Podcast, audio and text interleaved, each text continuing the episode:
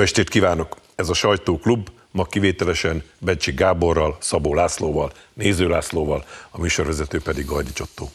Október 23-a ünnepének előestéjén vagyunk, ezért legelőször is arra kérlek titeket, hogy mondjátok el, mit jelent nektek ma, 2023-ban, október 23-a emléke. Nekem megmondom őszintén a büszkeséget. Most, hogy megtörtént az a csoda, hogy két magyar Nobel-díjasunk lett egyszerre, ami egészen fölfoghatatlanul nagyszerű dolog, támadt egy nem jó ízű vita, hogy most akkor kell-e, lehet-e büszkének lenni, mert elutaz, vagy külföldön éltek, meg nem, nem mi kutattunk, nem mi néztük a kémcsövet, de nagyon rossz vita volt, mert na, na, én személy szerint büszke vagyok erre a hölgyre és erre az úrra. Egyébként Kertész Imrére is, és a többiekre is, akik a 20. század elején működtek. És igenis, örömmel tölt el újra és újra az, hogy egy olyan népnek a fia vagyok, amelyik megcsinálta ezt a forradalmat, amelyiknek volt ereje, bátorsága azt mondani, hogy elég volt. Még egy kis kitérőt talán, hogy, hogy manapság folyton az ellenzék oldaláról az jön, hogy ugyan a nép azt látja, hogy nekik igazuk van, de hát fásult, a magyar fásult, rossz kedvű, nincs bátorság. Nem igaz. Ez egy bátor nép, ha kell, hogyha úgy gondolja, akkor lép akár a puskacső elé is, hogyha nem lép, az azért van, mert úgy gondolja, hogy most nincs jött az ideje. Akkor volt, és legyünk rá büszkék. Laci. Ha megengeditek, két személyes dolgot mondok. Az egyik én mérnök végzettségű vagyok, és nem állnak távol tőlem a, a természettudományok, és ezen belül a szimetria szeretete.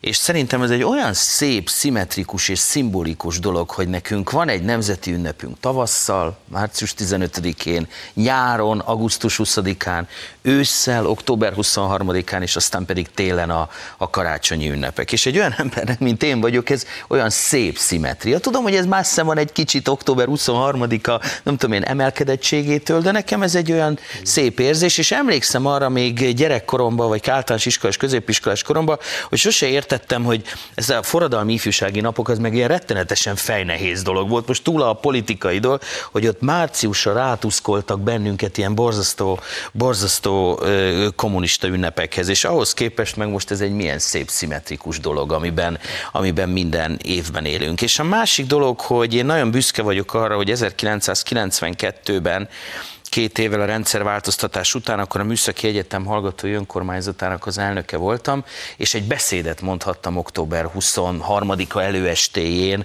a Műszaki Egyetemi ünnepségen. Antal József miniszterelnök és Gönc Árpád köztársasági elnök mellett én lehettem az, aki beszélhettem október 23-án, és a mai napig ezt hordozom magammal, ezt a nagy büszkeséget. Megtaláltam egyszer a rádió archívumában, a, meg közvetítette a rádió, és leírtam a szövegét, mert már nem volt meg a szövege a beszéd beszédemnek. Ez olyan emelkedett dolog, hogy az ember ott lehetett azoknak, hát talán nem is az utódjaként, de mindenféleképpen azon a helyszínen, akik 1956-ban a műegyetemről elindították a forradalmat. Laci. Hát ha már ilyen személyesre veszük a dolgokat, akkor és engedjétek meg majd a kedves nézők is, hogy egy, egy Hát egy kicsit könnyedebb dolgot mondjak itt a nagy komoly ünnep előestéjén. Még a 90-es évek elején, akkor MDF-ben dolgoztam, az jól láthatóan 20 éves fiatal gyerekként, és jött egy újságíró hozzám, hogy hogy emlékszem 56-ra, hát valami hasonló megemlékezést kellett volna mondanom, és elkezdtem mondani, hogy hát emlékszem gyerekként jöttek a tankok ott a házunk előtt a négyes főúton, és, és elkezdtem egy szép történetet mondani, amiben persze egy szó se volt igaz, hiszen nem éltem még 56-ban. Drága újságíró barátom az fél óráig jegyzett, amikor mondtam neki, hogy nem rémlik, hogy 20 valahány éves vagyok, hogy akkor még nem éltem ú, tényleg, és ez, hát elképesztő, jó barátok lettünk uh, utána, csak, csak hát ez egy ilyen kedves kis történet. De uh, október 23-án nekem újságíróként elsősorban most feladatot jelent. Pont azért, mert elég sok gyereket, fiatalt ismerek, akiknek semmit sem jelent már október 23-a. Tehát a mi feladatunk, meg nyilván a drága pedagógusok feladata is az lenne, hogy e, ezt a, ezt a büszkeségre okot adó ünnepet valahogy tudatosítsuk a gyermekeinkben, a gyerekekben, hogy történt itt valami 1956-ban, ami még az ő életükre is befolyással van, mert ha nem történt volna, akkor az, akkor nem így élnénk lehet ma Magyarországon, ahogy élünk, bár mindig a Géresz Attila versé jut eszembe, hogy mond, van egy vers, amiben az van, hogy két pisztolyként egymásra fogott magyar, Hát most is, mintha valami ilyesmi lenne itt Magyarországon, hogy két pisztolyként egymásra fogott magyarok ö, csatáznak, és a másik feladat, hogy ezt, ezt, ezt valahogy fel kellene oldani. Én különösképpen örülök annak, hogy ilyen személyesre vettétek a, a dolgot, annál is inkább, mert a te sztorid is pont arról szól, hogy nem szabad belemerevednünk a klisékbe és a, a szabvány ünneplésbe Nekem is két nagyon személyes dolog jutott rögtön eszembe. Az egyik az, hogy pár évvel ezelőtt megkaptam a Pesti srácok díjat, és nekem még volt szerencsém Wittner Mária mellett ott állni, beszélni velem, megölelni, és ez azóta is borzongató, jó értelemben véve borzongató élmény számomra, és a másik pedig az, hogy mennyire ambivalens nekem mindig ez az ünnep, mert nekem mindig ott vannak azok az emléknyomok, hogy ilyenkor az én édesanyám, akinek a testvére 7 évet ült Vácott 56 után, és, és gyakorlatilag emberi roncsként került onnan ki, emiatt, meg az, a, a megtorlást követő félelmek miatt az én édesanyám ilyenkor még mindig magában hordozza azokat a félelmeket, azt a gyomorgörcsöt, azt a, azt a rossz érzést, és ez így mindig így keveredik. A büszkeség, a, a, a, a, dicsőség, a, a, a jó érzés, ezzel, hogy, hogy mit műveltek, még utólag is mit tudtak ezzel művelni azok, akikről most azért ejtünk szót, mert megpróbálták nem is olyan régen, 2006-ban is tönkretenni bennünk a jó érzéseket ezzel a eseménnyel kapcsolatban. Hogy miről beszélek, azt meg fogja érteni minden néző, ha megnézzünk egy kis bejátszót. Nyomták hátra az embereket, lögdösték öregeket, válogatás nélkül. Mi senkit nem terelünk. Arra megy, amerre akar. Tehát oda ment, ahova akart, és ő oda akart menni.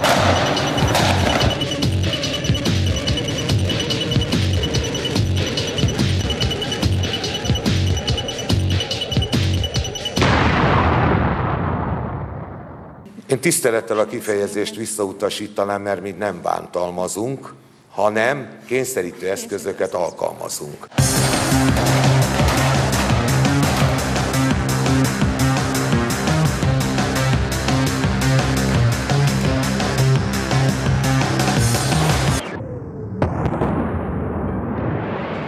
Gyere, nézd meg, szájba lőtt! Most lőtt le! Most lőtt egy, gyere, nézd meg! Innen közelről a paraszt. Szeretném a nevét megtudni, aki ezt a parancsot kiadta. 2006. október 23-án kiadta ki ezt a parancsot. Azért, hogy én kimondtam a feloszlatást, azért én vagyok a felelős.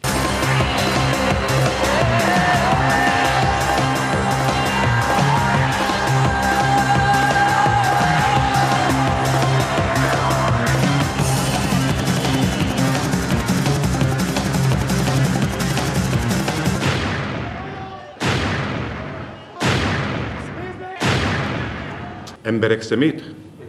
Hány ilyen emberről tudod? Utolsó megszólalónk, maga előtt tolva drága feleségét újra abba a pozícióba tör, mint annak idején volt, és azt hiszem, hogy ö, itt az ünnep előestén ö, nyugodtan kijelenthetjük, hogy na azt már nem. Ezt nem hagyhatjuk, soha többé ilyen képsorok Magyarország fővárosának utcáin nem készülhetnek. De nem akarok én beszélni, tietek a szó. Ugye önmagában, ha szimmetriáról van szó, elképesztő, hogy 50 éves évfordulón történt a dolog. Fél évszázad múltán emlékeztünk éppen. Hát ott voltam, nem tudom, ti ott voltatok, én ott voltam, és nem hittem a szememnek, mikor csattogtak a lópaták, és karlapoztak. Az ember azt hitte, egy filmforgatáson. 50 éves évfordulón történt a dolog, és olyan elképesztően drasztikusan mutatkozott meg ennek a gyurcsányi hatalomnak a sötétsége, hogy mai napig tartottam tőle, hogy múlik az idő, felejtenek az emberek. Hát azért már majd 30 éve történt a dolog. Új generációk, új szavazó, választó generációk nőttek föl, talán elfelejtik, vagy nem, nem tartják fontosnak a dolgot, és, és megbocsátják. De nem. Azt látom, hála Istennek, hogy Gyurcsány Ferenc soha, soha, soha többet nem kerülhet vissza a hatalomba. Tök mindegy, hogy Dobráv Klárának nevezi magát, vagy Vadai Ágnesnek, vagy Kréci Zsoltnak nevezi magát. Teljesen mindegy. Nem, ezt a magyar nép nem fogja megbocsátani, ahogy nem bocsátotta meg a kommunistáknak sem. Úgy nem bocsátja meg Gyurcsánynak sem. Ez eldőlt, ez lezárult, ha Gyurcsány Ferenc marad a politikai szintéren, akkor örök veszteségre ítéli a honi ellenzéket. Legerősebb ellenzéki párt a DK, de szerencsére nem túl nagy támogatottsággal. Laci, te hogy látod? Megrázó volt újra megnézni ezeket a, ezeket a képsorokat, és abba belegondolni, hogy hát azt gondoltuk, hogy október 23-a története, az a történelemkönyvekben 1956-ot fogja jelenteni, annak a szépségét, emelkedettségét, fontosságát. És olyan történelemkönyveket kell majd a fiatalok kezébe adni, ahol október 23-ánál ezt is meg kell majd említeni. És ez egyfelől persze a történelmi hitelességben így helyes, hogy ez legyen benne a történelemkönyvekben, hogy mi történt itt 2006-ban, és kik voltak a felelősek azért, hogy ez megtörténhessen. Másrészt ez szörnyű, hogy ez, ez, ez tesz egy ilyen foltot, egy szégyenfoltot október 23-ára. Drá, dráma, és megbocsátatatlan. És, és, el, és elfogadhatatlan. Én emlékszem, hogy ezen a napon én nem voltam ott a, az Asztóriánál, mert Buzánszki Jenő bátyámmal, az aranycsapat nagyszerű játékosával meghívtak bennünket Szobra, az ottani október 23-a ünnepségre, és Jenő bácsi mondott egy nagyon szép beszédet ott, és jöttünk vissza autóval Szobról, és bekapcsoltuk a rádiót, és hallottuk a híreket. És emlékszem, hogy ott ült mellettem a, az öreg, és halálsápottan hallgatta, hallgattuk, hogy, hogy, hogy mi történik, és, és mondta ő, hogy, hogy ugye ez, ez, ez, ez, ez valami, ez, ez, ez, ez, nem létezik, ez hogy történhet meg, hogy, és hát aztán azokat a szavakat, amiket Gyurcsány Ferencről mondott, azokat talán nem is idézném ide. Szóval, szóval még, még úgy hallgatni is, is, is borzalmas volt. Igen, nagyon furcsa nézni a felvételeket, hogy eltelt már azóta mennyi, 17 év, de mintha tegnap lett volna ne feledkezzünk meg arról, hogy nem 23-án kezdődött ez az egész, hanem hogy szeptember 17-én, 18-án és az azt követő napokban is már volt rendőri, hogy is mondta, a Intéz. Nem, nem, hogy nem. csinálják? De mindegy, mi, mi erőszaknak hívjuk, de ő valami más kifejezést használt. Kényszer. Kényszerítő, kényszerítő, kényszerítő eszközöket használtak, hát én ott voltam már a, vagy a a TV székháznál, aztán másnap Blaha, köztársaság tér, mindenütt lőttek a rendőrök már korábban is, nem csak október 23-án gumilövedékkel, füstgránáttal, mindenfélével, és aztán nem csak 23 hanem 23-át követően is, még emlékszem, rákövetkező év tavaszán is, a, vagy kora nyár elején a, a könyvgázt azt igen gyakran használták a, a akkori rendőr, rendőrparancsnokok utasítására, és mindennek a mai napig gyakorlatilag nincs felelőse.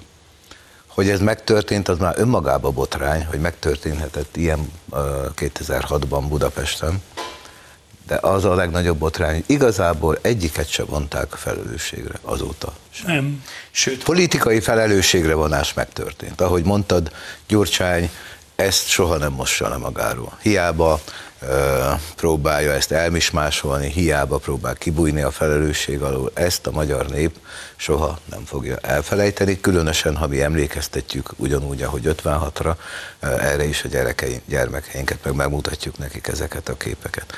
Na de itt nem csak politikai felelősök voltak szerintem, hanem ezért bizonyos embereknek rács mögé kellett volna menni.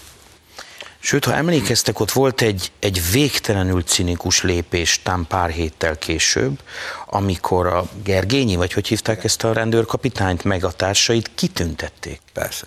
Szóval, hogy nem az történt, hogy jó, hát oké, levontuk a tanul, bocsánatot kell, nem tudom, de hogy is, pár hét elteltével, mikor már pontosan lehetett tudni, hogy mi történt, mennyi sérült van, kórházban vannak emberek, és utána kitüntetik ezeket a, ezeket a rendőri vezetőket. Igen, igen.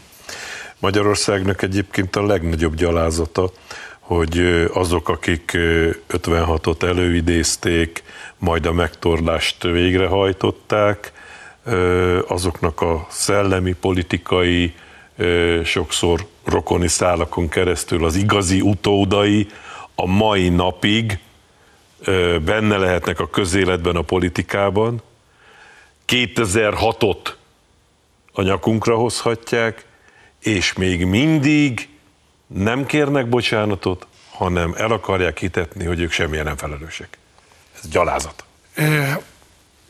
Azt gondolom, miközben egyetértek azzal, hogy itt embereket börtönbe kellett volna zárni. A mese nincs, itt törvénysértések sorozata lett elkövetve, ugye azt mondja ez a rendőrkapitány, hogy ők nem terelik az embereket. Ugyan már a magyar rendőrség nem volt képes arra, hogy a Fradi és az Újpest szurkoló táborát külön tartsa. Hát itt másfél kilométerről tolták rá az, a vadakat idézőjelben a, a Fidesz nagygyűlésre, teljesen tudatosan. Törvénysértések voltak, a, az, hogy parancsra levették a azonosító. azonosító törvénysértés volt, szemmagasságban lövés, törvénysértés volt. Mégis azt mondom, hogy végső soron a politikai bűnökért politikai büntetés jár és ezt a politikai büntetést minden választáson kiszabja a magyar választó. Tehát ezt tudnia kell a honi ellenzéknek, hogy amíg ezek az emberek, akik a aktív szereplői voltak, sőt tovább megyek, azok az emberek, akik ezt védik a mai napig, azok el vannak tiltva attól, hogy még egyszer visszakerüljenek a hatalomba, mert az emberek nem felejtenek, és kiszabják. A nép ítélkezik ezek fölött, az emberek fölött, a nép ítélkezik Gyurcsány Ferenc is egész tereputja fölött, és az az ítélet arról szól, hogy soha, soha, soha nincs visszautad. Még egy dolgot hagy mondjak el, mert fontos szerintem, hogy azóta, a, ugye a, a, ezek, 2010 óta nem tudom megszámolni sem hány erőszakos és nagy tömegű, viszonylag nagy tömegű tüntetés volt Budapesten a mostani kormány ellen. A magyar rendőrség bebizonyította, hogy ezeket a tüntetéseket lehet normálisan, békésen, idézőjelben, demokratikusan, mondhatnám a jelzőket kezelni, anélkül, hogy bárki, bárkit a rendőrök megsértenének, meglőnének. Néha egy kis könygáz spritz az ugye előkerül, de nem ilyen módon, mint a, a október 23-án 2006-ban, úgyhogy elismerés a rendőröknek mindazokért a, a türele, mindazért a türelemért, amivel viseltetnek a, a mostani tüntetők iránt, és hát nyilván ez a feladatuk, ez a dolguk. No, hát holnap pedig ünnepelünk. Most viszont elmegyünk egy kis szünetre, megnézzük a reklámokat, és utána várjuk vissza önöket, nagy szeretettel folytatjuk a sajtóklubot, igen izgalmas dolgokkal.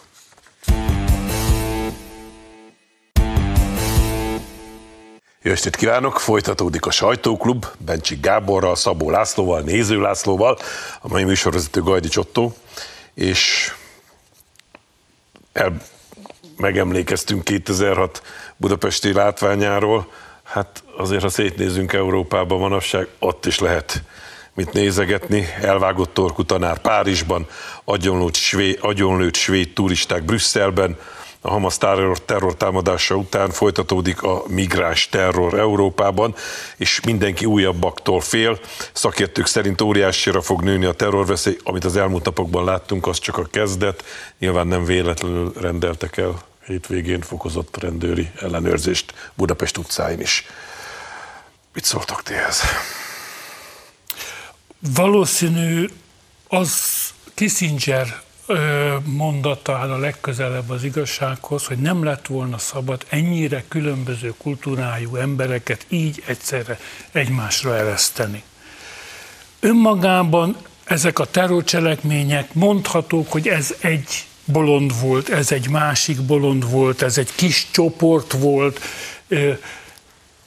de látnivaló, hogy kulturális konfliktusok jéghegy csúcsait látjuk. És egy jéghegy van alatta, és itt nem egy tized van, nem kilenc tized van alatta, hanem sokkal nagyobb hányad, egy rettenetes jéghegy van alatta annak, hogy elindult egy, egy egészen más kultúrájú nép Európa felé, és most nem hódítóként, mint a janicsárok meg a mórok, Európa két végén, hanem beszivárgóként, vendégmunkásként, és nem tudom miként, segélyélvezőként, és ebből elkerülhetetlenül lesz feszültség.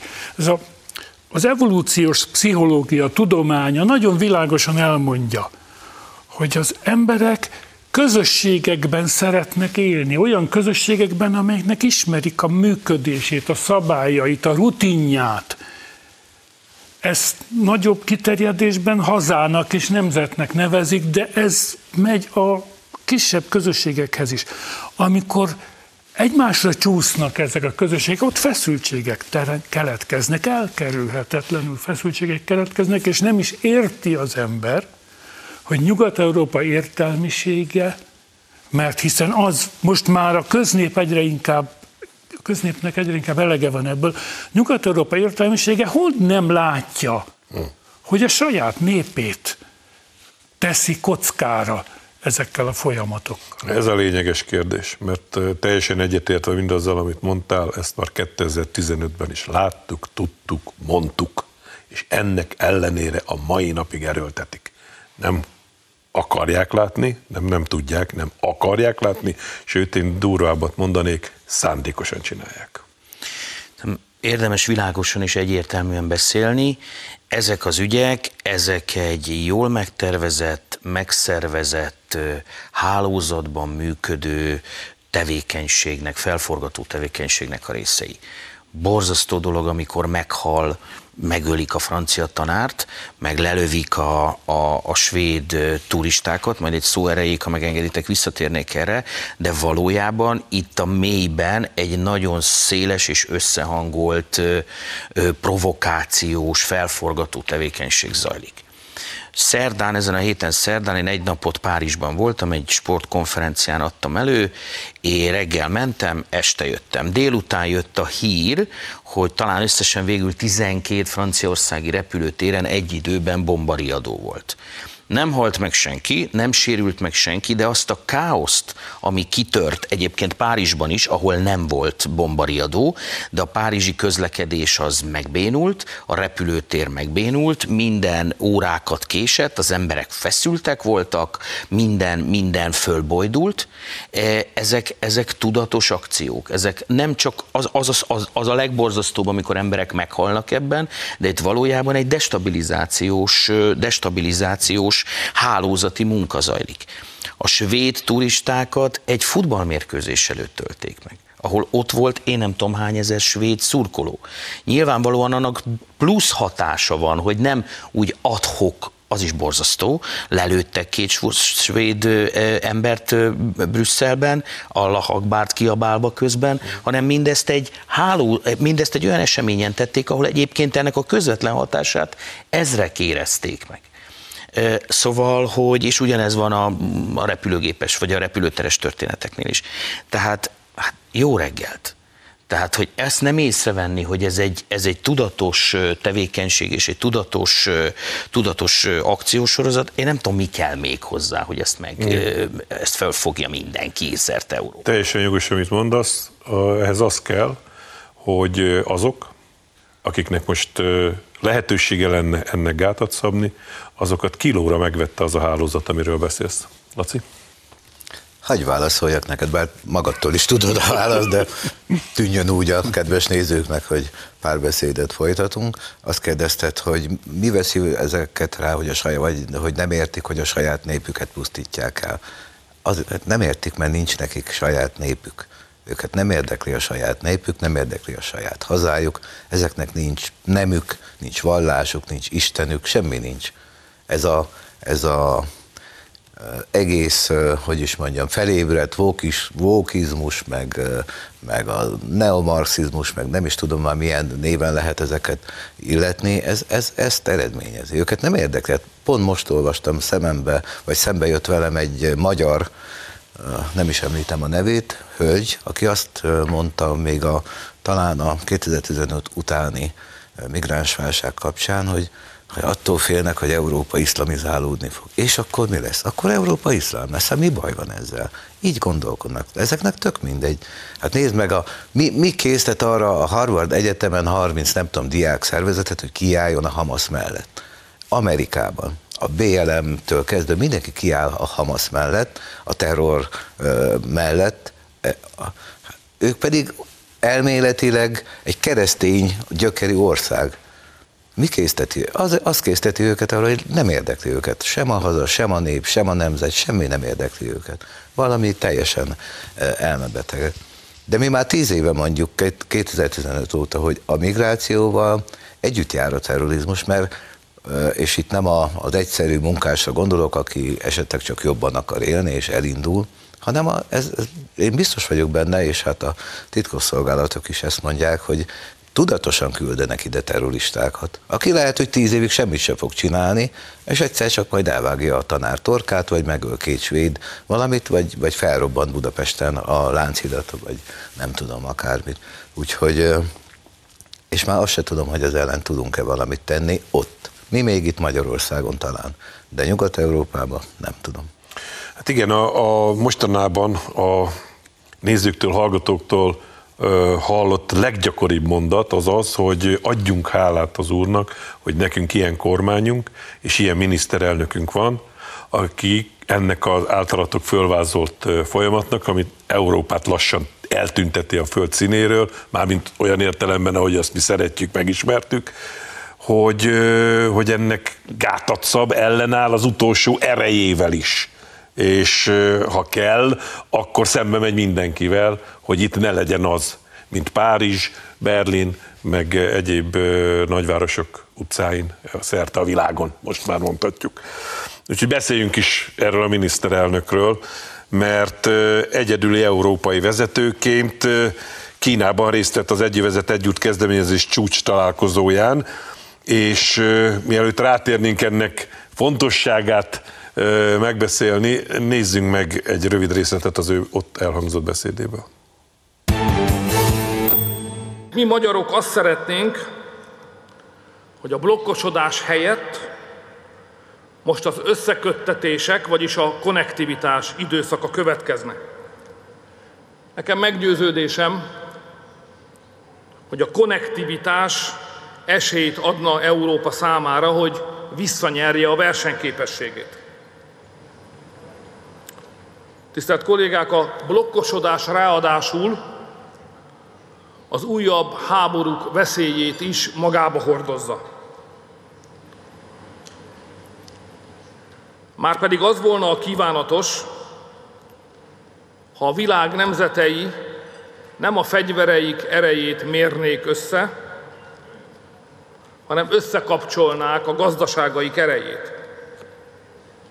A mi történelmünk, a mi nemzeti történelmünk azt bizonyítja,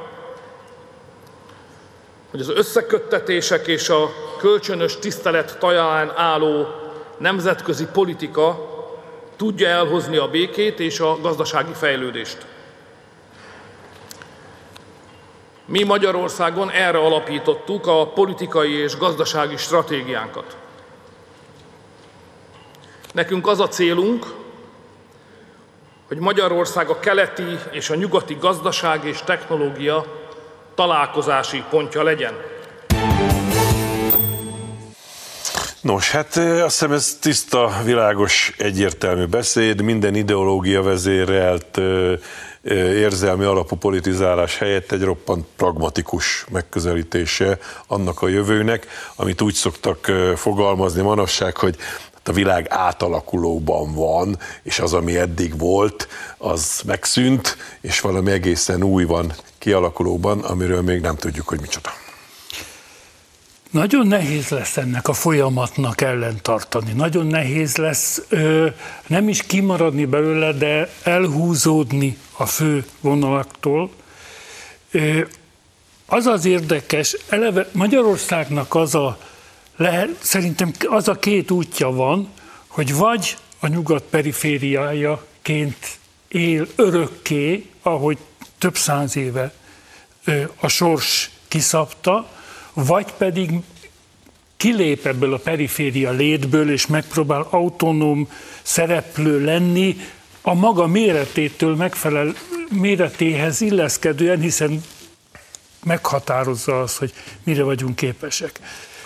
Ami érdekes, hogy ha polarizálódik a világ, akkor szükségszerűen egy központ lesz, és perifériák lesznek, amennyiben a nyugat elfogadja azt az Egyesült Államoknak azt a törekvését, hogy az egyetlen pólus a domináns szerepet megőrizhesse, akkor Európa is hova tovább perifériává válik, és én azt látom, hogy Nyugat-Európa vezetői tulajdonképpen beletörődtek ebbe az Amerika perifériája szerepbe. Az ukrán háborúban játszott európai szerep teljes mértékben az Amerika perifériája szerepnek felel meg. Teljesen jól látod.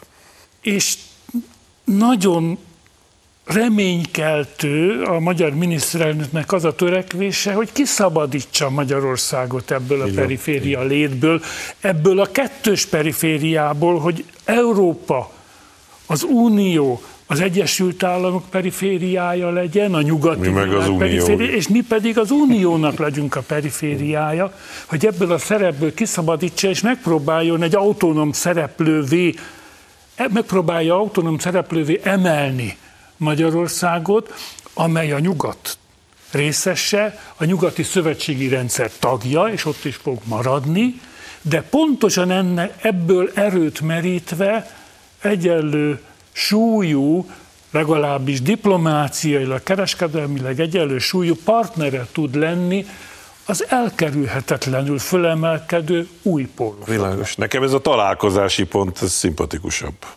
Laci? Én úgy látom, Mm.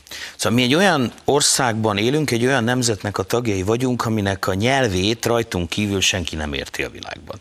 És pár tehetünk kísérletet arra, hogy 8 milliárd embert megtanítsunk magyarul, ez a kísérlet ez nem tűnik nagyon perspektívikusnak. Ezért aztán abban a helyzetben vagyunk, hogy nekünk muszáj úgy élni az életünket, hogy mi viszont mindenkit megpróbáljunk megérteni. És én egy olyan országban szeretnék élni, és ez a beszéd szerintem arról szól, amely képes a világ minden részével kulturális, gazdasági kapcsolatban lenni konnektivitásban lenni, kapcsolatban lenni. Nekünk ez a túlélésünk esélye. Mert azt a nyelvet és a mögött a nyelv mögött lévő kultúrát, tradíciókat valójában soha senki nem fogja teljes egészében megérteni. Mert mi egy ilyen egy ilyen különleges helyzetben vagyunk. Ezért nekünk kell azt mondani, hogy de mi nyitottak vagyunk keletre is, nyugodtak vagyunk nyugatra is, nyitottak vagyunk a világ minden irányába, hogy segítsünk ezt a kapcsolatépítést, ezt föltet, és ezt nekünk kell megtenni, mert felénk ezt másképpen ezek miatt a különleges történelmileg így alakult, vagy kultúrás így alakult feltételek miatt más nem fogja megtenni. Úgyhogy engem nem érdekel, hirtelen egy erősebb szót akartam mondani, hogy mit gondolnak az amerikaiak a saját kínai kapcsolataikról, meg, mert ugye ez azért fogunk majd talán a Putyin találkozóról is beszélni, de azért legyen világos, a miniszterelnök a kínaiak miatt ment, a kínai kapcsolat miatt ment, ment Kínában, nem más miatt, persze volt ott más dolga is. Szóval engem nem érdekel, hogy mit gondolnak az amerikaiak a saját kínai viszonylatukról, nem érdektelen számunkra természetesen, hogy ott mi történik, de mi nekünk ezt innen kell nézni Budapestről. Az érdekel, hogy Nyugat-Európa mit gondol, az érdekel, az oroszok mit gondolnak, persze nem érdektelen, mondom még egyszer, az a fontos, hogy mi nekünk mi az érdek. Így van. Laci? Hát csak röviden szeretnék hozzászólni, mert jó lenne, ha jutna idő az amerikai nagykövet úrra is megérdemelni, hogy szólt az ő megnyilatkozásairól. Egyszerűen azt gondolom Orbán Viktorról, a kínai útjáról, Putyinnal való találkozásáról, hogy egyszerűen teszi a dolgát, ami, amit minden ö, ország kormányfőjének, államfőjének tennie kellene, egyszerűen normálisan viselkedik, ahogyan egy kormányfőnek kell. Nem véletlen, hogy Putyintól Trumpig ugyanazt mondják gyakorlatilag Orbán Viktorról, hogy semmi más nem csinál, csak a saját hazája érdekeit képviseli. Igen. Ez a dolga Orbán Viktornak, semmi más. Így van. Csütörtökön volt egy szavazás a hírtelevízióban, az volt a kérdés, hogy az emberek szerint fontos-e a keleti kapcsolatok erősítése a magyar gazdaság szempontjából, és hát 99%-a, ami persze hozzáteszem a kritikusoknak, hogy nem reprezentatív, de ettől függetlenül világosan mutatja, hogy azért az emberek értik, tudják, ugyanígy gondolják, mint ahogy te ezt most elmondtad. De ha már beharangoztátok, akkor van még két nagyon izgalmas témánk, most ez így egybe fogjuk, hogy legyen ideje mindenkinek elmondani, amit erről gondol. Ugye mondtátok, hogy találkozott, a csúcs találkozón volt egy kisebb csúcs, amikor is Putyinnal ült le Orbán Viktor, mondta, hogy voltak már nehéz találkozók, de ilyen nehéz, mint ez még nem, és nem túl biztató mindaz, amit hallott Putyintól, amikor is elmondta neki, hogy az lenne már jó, ha béke lenne, mindenki ezzel járna jobban. Hát nem tudjuk, mit mondott Putyin, de el tudjuk képzelni. Na, aztán jött David Pressman, aki ö, ugye nagykövetként van nálunk nyilvántartva, ám de most már mindenki jól tudja, hogy ez egy ócska politikai aktivista, és ö, hát azonnal elkezdett hőbörögni, hogy ö, micsoda dolog ez, amikor Ukrajnában bombák hullanak a gyermekekre, Orbán Viktor meg szóba merészel állni ö, Putyinnal, ráadásul gazdasági tartja a markát, hogy majd legyen benne egy kis gáz, egy kis olaj, egy kis ez az. Na akkor jött Orbán Balázs, aki pedig azt mondta, hogy ha az a kérdés, hogy ki üzletel az oroszokkal, akkor az amerikaiaknak le kellene tekerniük a hangerőt. Csak nukleáris fűtőanyagból több mint kétszer annyit vásárolnak, mint korábban, és van egy egész listánk, hogy még miből. Na, és akkor tietek a szó, és próbáljátok gyorsan összefoglalni. Mindenkinek van egy perce.